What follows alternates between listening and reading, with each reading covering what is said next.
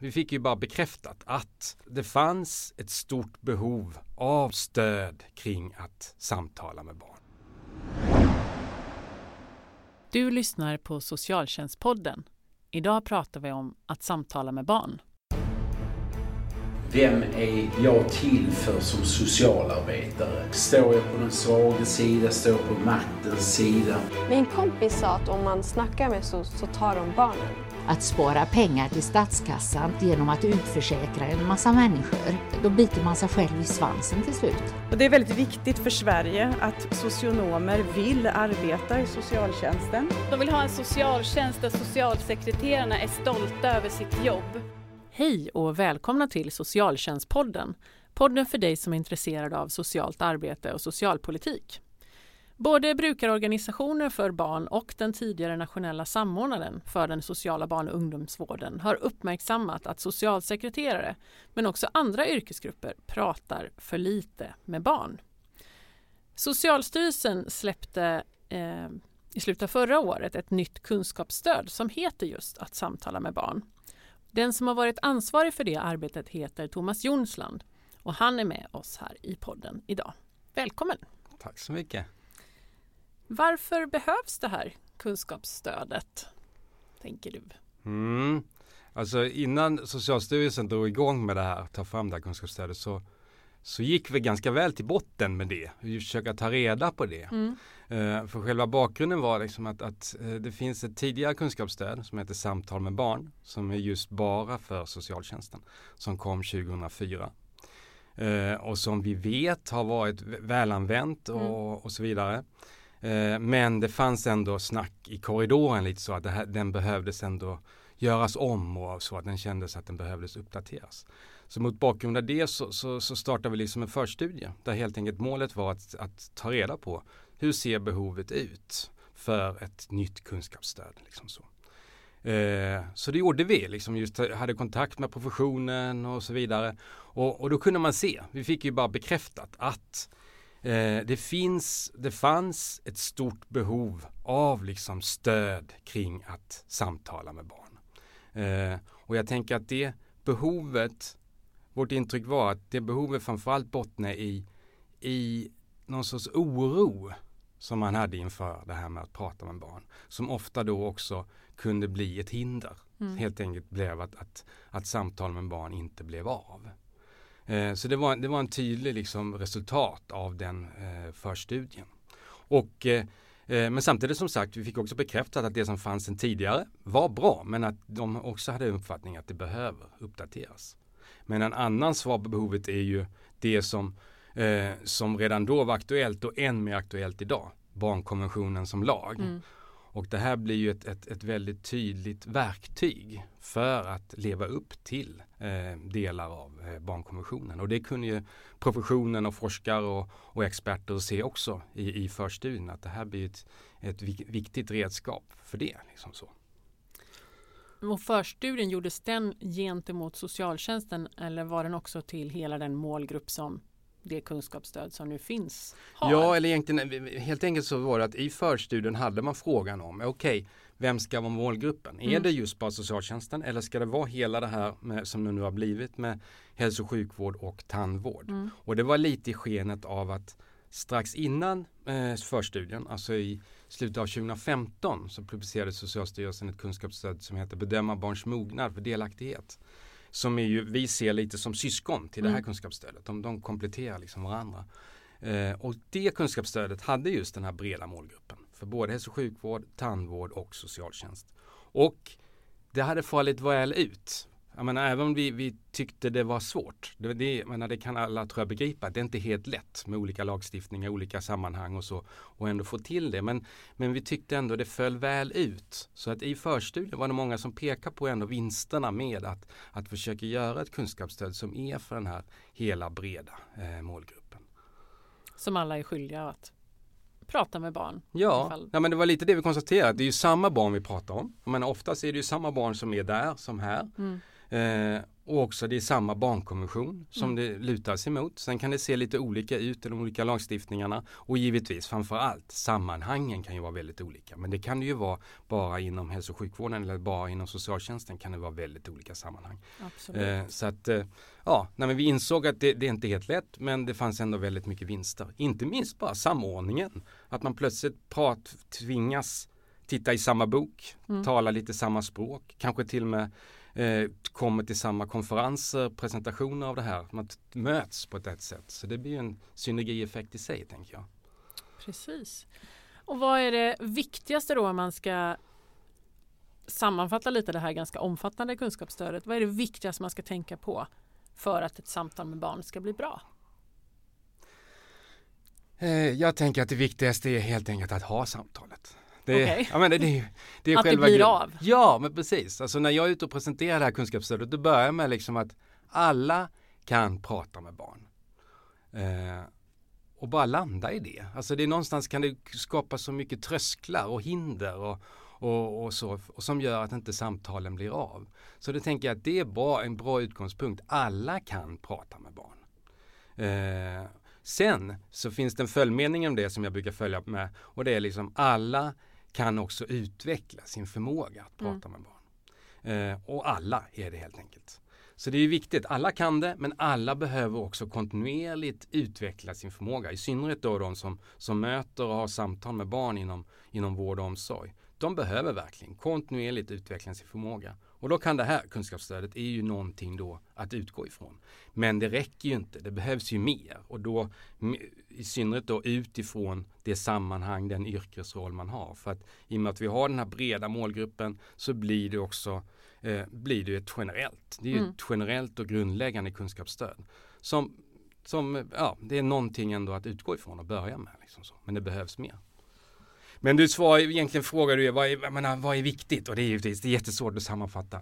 Det är några ord. Men om jag ändå skulle säga något mer så tänker jag eh, att lyhördheten, liksom, lyhördheten för vem det här unika barnet är och lyhördheten för det unika sammanhang som det här samtalet äger rum i.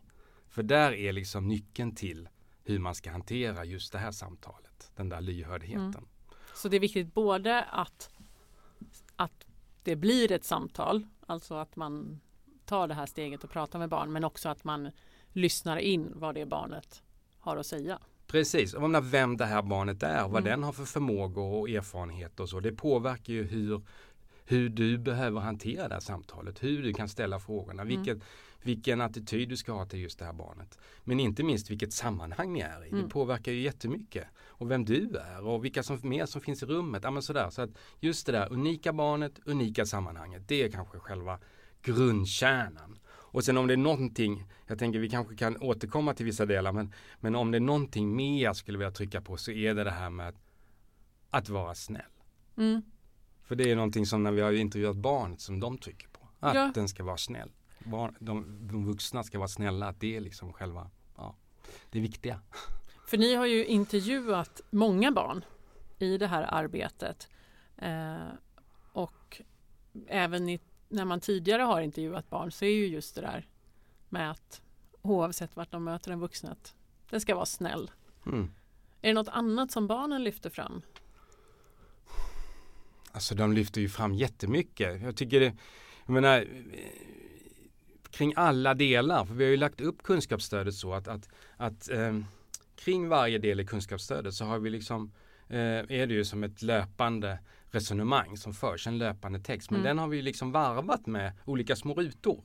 Och de rutorna består bland annat av då exempel på vad barnen har sagt. Mm. Och sådana exempel har vi anledning har vi fått anledning att, att klippa in i stort sett genom hela kunskapsstödet. Alltså barnen har haft liksom sånt att säga om i stort sett alla delar som berör ett samtal.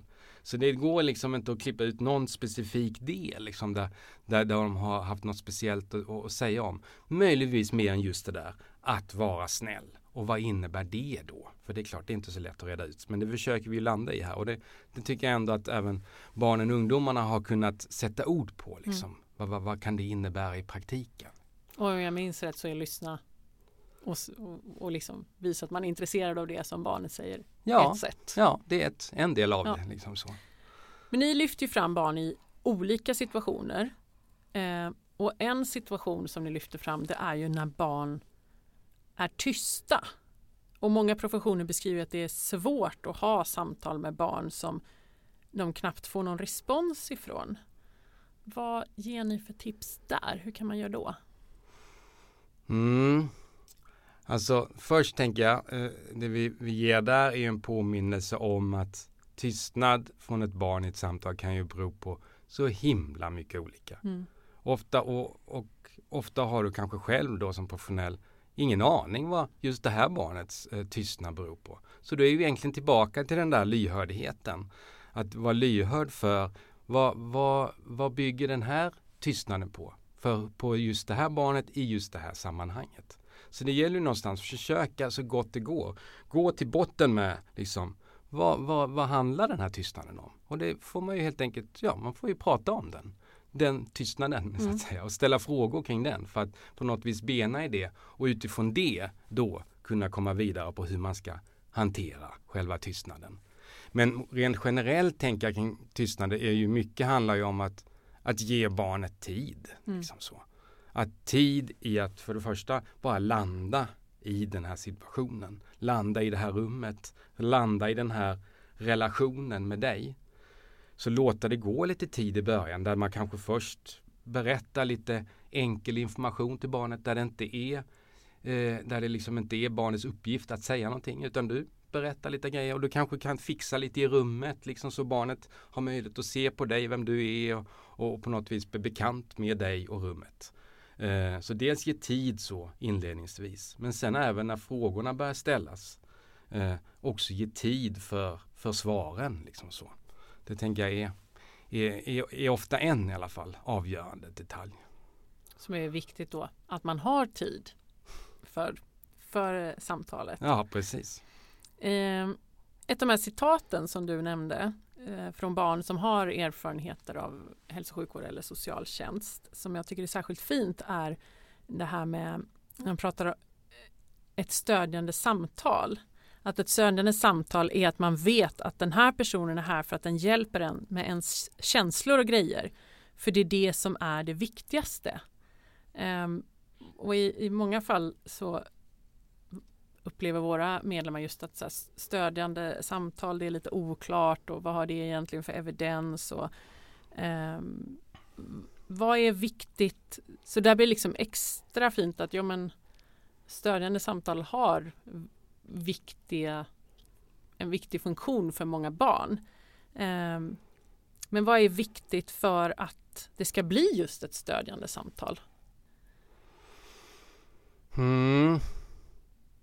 Alltså jag tänker att en, en bra ingång i det är för det första att för sig själv slå fast att alla samtal kan komma att bli stödjande. Mm. Ja, och alla eh, kan komma att ha stödjande samtal. Liksom så.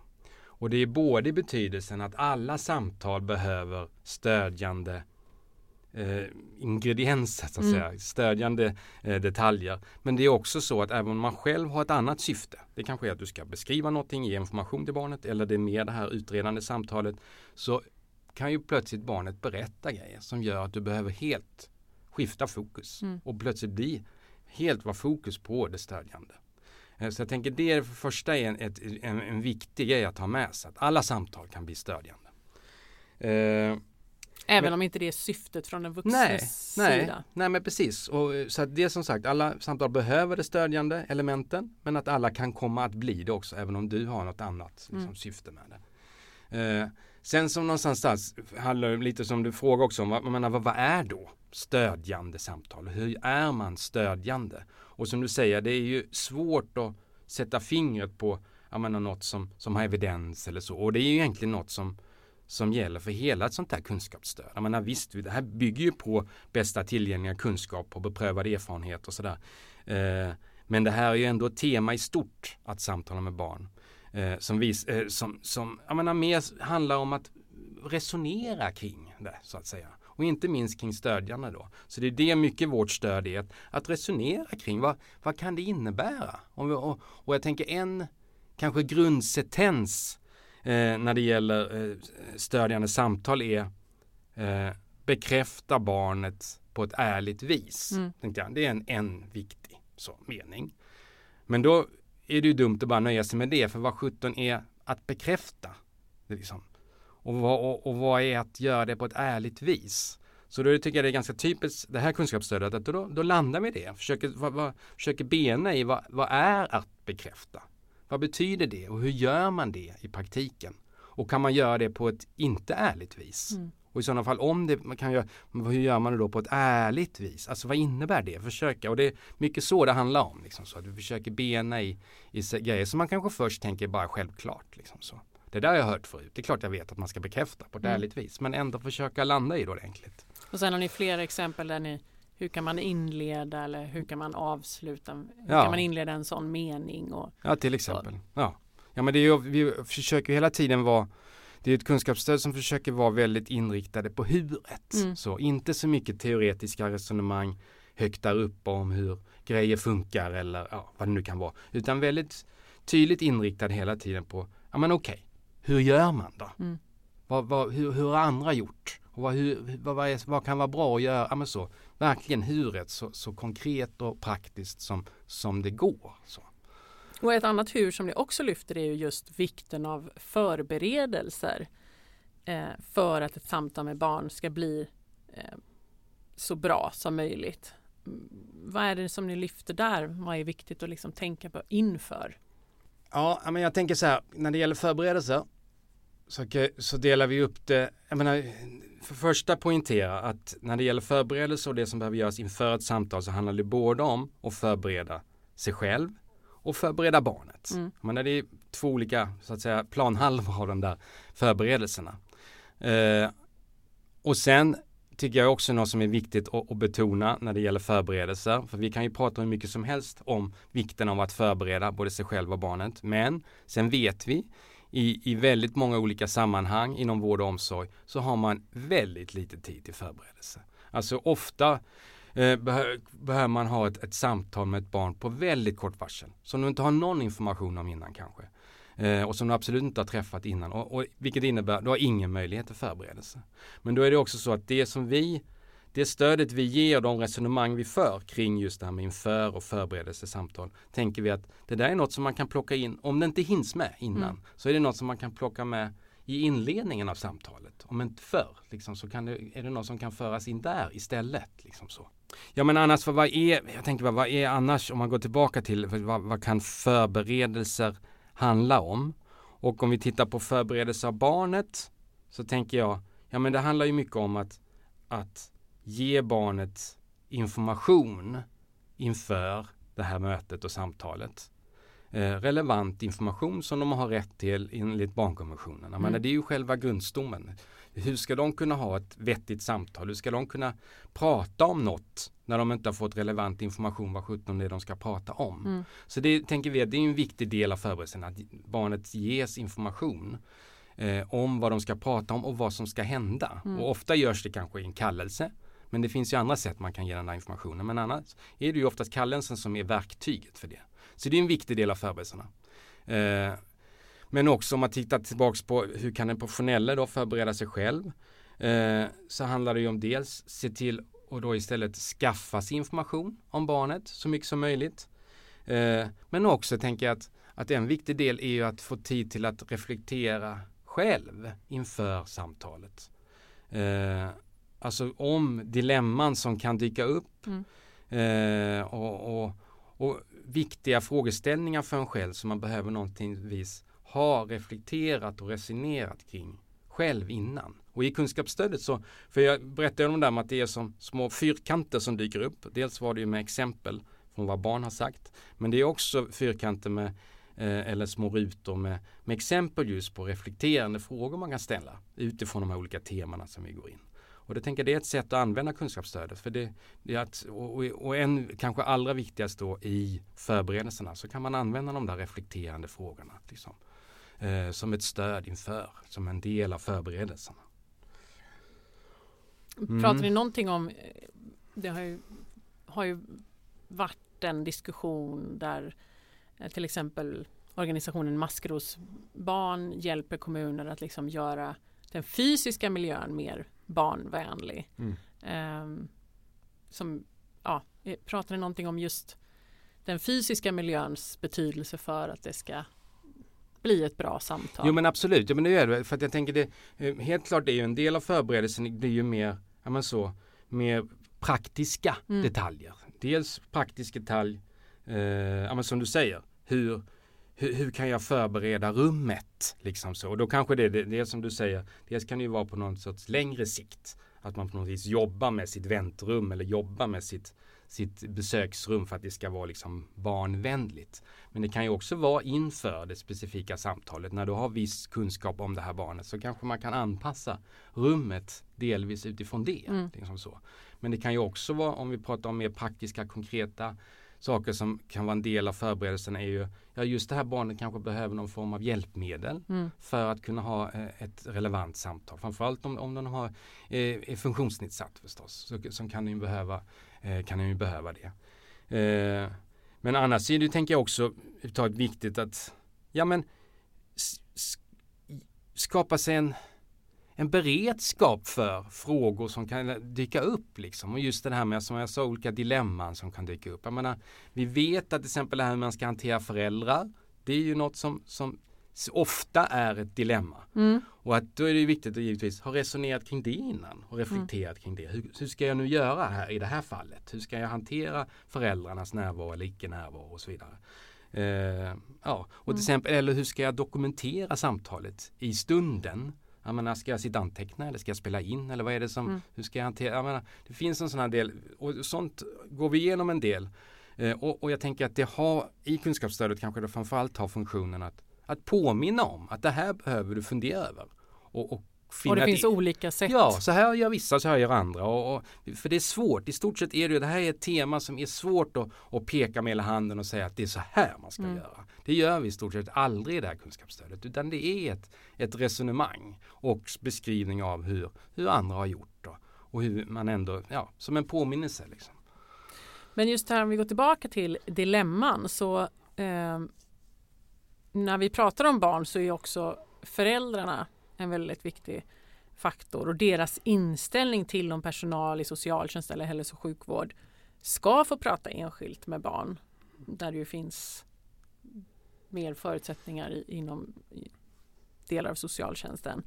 Och här kan ju personal hamna i etiska dilemman och avvägningar mellan liksom föräldrarnas intresse och föräldrarnas rätt och barnens intresse och barnets rätt. Och ibland kan det ju finnas eh, ja, men, familjehem eh, och deras intresse också. Eh, vad ger kunskapsstödet för vägledning i de situationerna? Ja, för det första kan man konstatera att, det, det, att ambitionen har inte varit att det här ska vara ett juridiskt dokument. Så Mm. den är, ger ganska dåligt med svar på vad är det som gäller. Mm. Ja, sådär. Då, då kanske den här tidiga kunskapsstödet som jag nämnde, bedöma barns mognad för delaktighet, eh, som kom hösten 2015, att den, den går snarare in på det till Mm. exempel. Och just relationen mellan vårdnadshavarens ansvar och, och barnets rätt. Så att säga. Men i det här kunskapsstödet så är det återigen mer resonemang om Ja, okej, hur ska man hantera det här? För det är ändå ett ganska stort avsnitt i kunskapsstödet som just landar i samtalet eh, eh just eh, utifrån liksom relationen mellan barnet och föräldrarna och hur man ska hantera det. För vi någonstans kan vi, eh, för, för det, men det ska ändå sägas att eh, kunskapsstödet i stort har ett väldigt tydligt fokus på samtalet med barnet.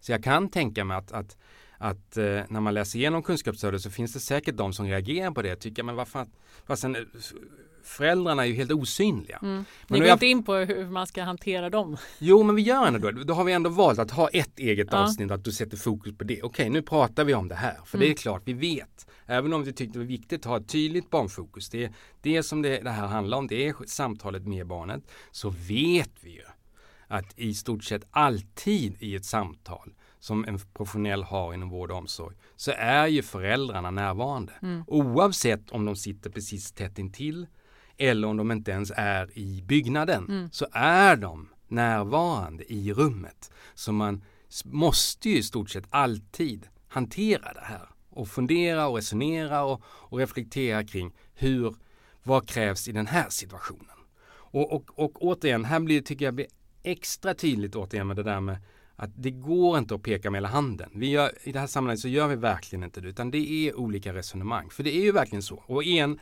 ibland eh, så är föräldrarna verkligen en, en viktig del för barnets trygghet i samtalet och inte minst efter samtalet. Mm.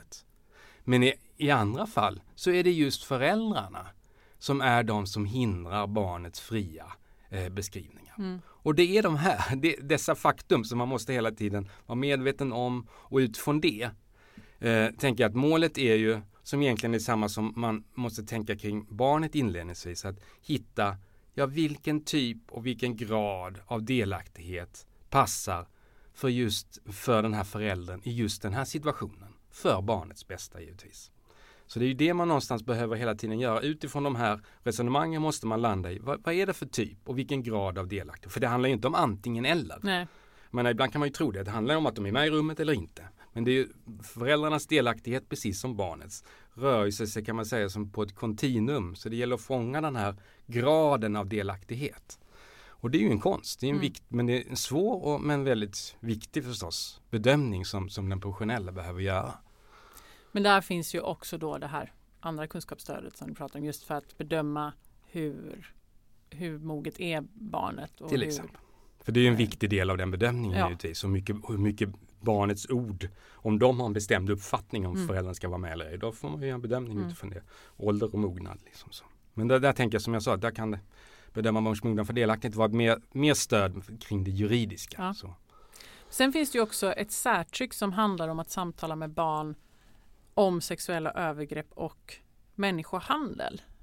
Hur kommer det sig att det liksom ligger vid sidan av? Mm. Um, och vad är det särskilt man ska tänka på i, i de situationerna? Jag kan förstå att man tycker det är lite konstigt. Eh, eh, att just det har plockats ut som ja. ett eget eh, tema. Eh, det enkla svaret är att det ingick i liksom, regeringsuppdraget till Socialstyrelsen att vi skulle ta fram ett generellt kunskapsstöd men också att vi skulle ta fram någon form av kompletterande material för just när det gäller samtal om sexuella övergrepp och människohandel. Eh, så det är det enkla svaret. Eh, och jag tänker att Ja, det är egentligen det som är svaret på varför man ska ha. Menar, Regeringen där, sa så? Ja, för jag tänker att det finns ju en uppsjö andra teman som man skulle kunna plocka ut mm. och göra ett, ett, eget kompletterande material. Eh, menar alltifrån samtal med, med barn som, som är döende eller samtal med barn som, eh, som har föräldrar som är skilda. Men du vet, det finns ju en uppsjö olika teman som absolut skulle vara värt ett eget tema. Eh, eh, eller ett eget kompletterande material. Men jag tänker det kan väl vara en utveckling eller också kan det vara så att eh, för Socialstyrelsen tänker jag, det kan komma. Men det kan ju också vara så att det här kan vara en inspiration för andra. Att man med den här kunskapsstödet som utgångspunkt så är det inget som hindrar att andra eh, organisationer och så tar fram liksom material som, som deras komplement av det här. Liksom så. Men ändå, vi har ju det här materialet, eh, så ändå tillbaks till vad kan man då tänka på, lite mm. som du frågade. Och sen tänker jag att det är lite, kanske sexuella övergrepp är mera eh, något som är man kanske inte vet ifall barnet har varit med om det medan människohandel är mer alltså kanske finns fler situationer där man kan utesluta att barnen varit offer för människohandel. Så det är ju så ja, kan det säkert två vara. ganska olika frågor ja. till viss del. Ja, jag håller med. De är ju i sig olika varandra ja. och svåra att göra ett, ett, ett material kring. Och, det, och det har också lett till att, att, att eh, det kompletterande materialet har ett ganska tydligt fokus på sexuella övergrepp. Eh, men, men ändå, människohandel finns med där eh, också och framförallt så ger vi eh, länkar till annat material som, där man kan få mer specifikt stöd kring människohandel. Men om jag tänker kring det i stort, eh, sådär, men vad, vad, vad är det, finns det något man ändå kan, någon, någon viktig essens som man kan plocka ut? Och då tänker jag det eh, är ändå det där grundläggande eh, att ha det i ryggmärgen att alla samtal inom vård och omsorg kan komma att handla om sexuella övergrepp och människohandel. Eh, du vet inte det innan. Mm. Ofta, är, jag menar, eh, ofta när, när de här samtalen dyker upp, det blir ett sånt här samtal, så är det utifrån en blixt från en klar himmel. Plötsligt så berättar barnet något och du behöver ha ett samtal om det utifrån det i stunden. Mm. Så det tänker jag är en viktig del att ha med sig. Alla samtal inom vård och omsorg kan komma att ha, handla om sexuella övergrepp, människohandel. Det innebär att, att man behöver ha någon sorts grundläggande beredskap och förberedelse för här. Så man inte tas på sängen. Eh, så man hunnit innan ändå skaffa sig någon form av grundläggande kunskap men framförallt har hunnit reflektera och resonera med sig själv. Och det är där jag tänker det där det här. Och kollegor kanske? Ja, till exempel. Mm. Eh, både med sig själv och med kollegor och chefer och så. Och det är där jag tänker sånt här material, ändå, det är där den kommer in i bilden. Det är den funktionen den kan ha. Det är, det är någonting att ändå ha att utgå ifrån, någonting att börja med. Någonting som kan vara den där första basen som ändå gör att man har en viss beredskap, en viss förberedelse för det här. För det är klart att det där kompletterande materialet, det är inte till för de som dagligdags eller relativt ofta har samtal om sexuella övergrepp, utan det är de som har det väldigt sällan eller Mm. kanske aldrig haft det, men mycket möjligt kan ha det, inte vet. Så mycket i, i kunskapsstödet så handlar det mycket om det. Hur kan man på något vis förbereda sig? Och då tänkte jag materialet i sig, men lite som vi var inne på innan, det här med, med rummet. Hur kan man tänka eh, både i rummet och det jag säger? Hur kan jag förmedla till barnet som kommer att här går det att berätta? Om allt. Ja, Mm. och, och, och, och till exempel det också. Jag menar just mer specifikt. Här, här går det att berätta även om sexuella övergrepp. Finns det något sätt som jag faktiskt kan förmedla det på? Genom i det jag säger eller kanske det som finns på anslagstavlan eller vad. Det kan vara subtila grejer men ändå som ger en signal om att okej, de är med på tåget Mm. på det här. Så att jag, i kunskapsstödet så delar vi upp det så när vi försöker ge eh, resonemangen och stöden så, så är det att vi försöker dela upp det kring att, att när man har samtal om sexuella övergrepp i synnerhet då eh, så, så påverkas det mycket av jag menar, hur, hur sammanhanget är. Liksom. Och inte minst vilket skede det är i. Och det är beroende av dels hur mycket du vet om de sexuella övergreppen och hur lång tid efteråt eh, som du har samtalet efter det har hänt. Och ett skede som sagt är ju det här när du inte vet alls. Mm. Du vet inte att det har hänt. Men du behöver ändå prata med barnet och ha en attityd på något vis som ändå är att det kan eh, ha Mm. varit utsatt för det. Sen kanske det är skedet när plötsligt barnet berättar. Du har inte haft någon information från en klar him- blixt från en klar himmel så plötsligt berättar de. Hur hanterar du den situationen? Sen är det mer till exempel eh, utredande samtal som för socialsekreterare. Du har informationen innan och du behöver landa i det här för att Ta reda på mer. Ja, exakt. Och det har ju sin funktion och då blir det ganska mycket juridik i det hela liksom så och, och hur ser sammanverkan med brottsutredande myndigheterna ut? Hur ska man hantera det? Och sen har du situationen som kanske är liksom långt efteråt. Eh, barnet kanske har berättat en gång och, och det har gått igenom en brottsutredning. Den kanske har fått någon form av behandling. På det på vis att barnet på något vis kan känna att det har lämnat det bakom sig men ändå väljer att berätta det plötsligt. Mm. Hur ska du hantera den situationen? Och det är det vi försöker landa i de här olika skedena och resonera kring hur, hur man kan hantera dem på olika sätt. För det är verkligen olika hanteringar. Liksom så. Det här som jag sagt är ett kunskapsstöd som vänder sig till personal både i socialtjänst och hälso och sjukvård och tandvård. Eh, och spontant tänker jag att det är ju liksom, att tand, just det här med sexuella övergrepp känns ju som eh, ett ganska litet samtalsämne för tandvården där man kanske också har lite svårt att prata under tiden för besöket. Medan inom vissa situationer i socialtjänst eller hälso och sjukvård så är det mycket eh, större sannolikhet att Mm. man kommer prata om det. Mm. Ehm, hur tänker du att man ska arbeta med det här kunskapsstödet just eh, inom socialtjänstens olika verksamheter? Och tänker du ändå kunskapsstödet i sin helhet Ja. då? Ja. Eh, det generella liksom så. Mm. Ja, hur ska man jobba med det? Hur ska man ta sig an det? Ja. Det är det, ja men så. Nu finns den här produkten från Socialstyrelsen. Eh, så hur ska man ta sig an det? Ja, jag tänker ett sätt att, att ta sig an det är liksom att, att, att eh, haka på det erbjudandet som Socialstyrelsen ger. Det är lite unikt för det här kunskapsstödet att vi ger ett erbjudande att vi, att vi egentligen jag, eh, kan komma ut och presentera kunskapsstödet för större eh, sammanhang. Mm. Det kan inte vara en enskild grupp på en stadsdelsförvaltning men, men ändå större, åtminstone regionala sammanhang kan, vi, kan jag komma ut och presentera det här kunskapsstödet. Det kan vara ett start på eh, ett arbete med det här. Liksom. Något som kan på något vis lägga det på bordet och vara Mm. liksom en ingång i det. Men sen tänker jag att, att, att framförallt i mindre arbetsgrupper så, så är ju en start att, att åtminstone ge sig tid att, att på ett APT eller ett eh, arbetsgruppsmöte att berätt, eh, presentera det här kunskapsstödet. Alltså att arbetsledaren väljer att göra det. Och vi kommer i, i senare januari eller början av februari så kommer vi läm- ge, publicera ett, ett PowerPoint-material som är, kommer vara ett, just ett stöd för arbetsledare när de ska presentera eh, det här kunskapsstödet för sin arbetsgrupp. Och då är det både att presentera det kommer det vara ett, stöd för men också ett stöd för när man mer ska jobba med det i Mm. gruppen utifrån diskussionsfrågor och, och eh, reflektionsfrågor och så. Så det kommer ingå i det materialet. Så jag tänker, men, men bortsett från det så tänker jag att materialet dels kan absolut funka att läsa från start eller från, från perm till perm. Mm. Alltså se det som en, en lärobok som man kan läsa från perm till perm.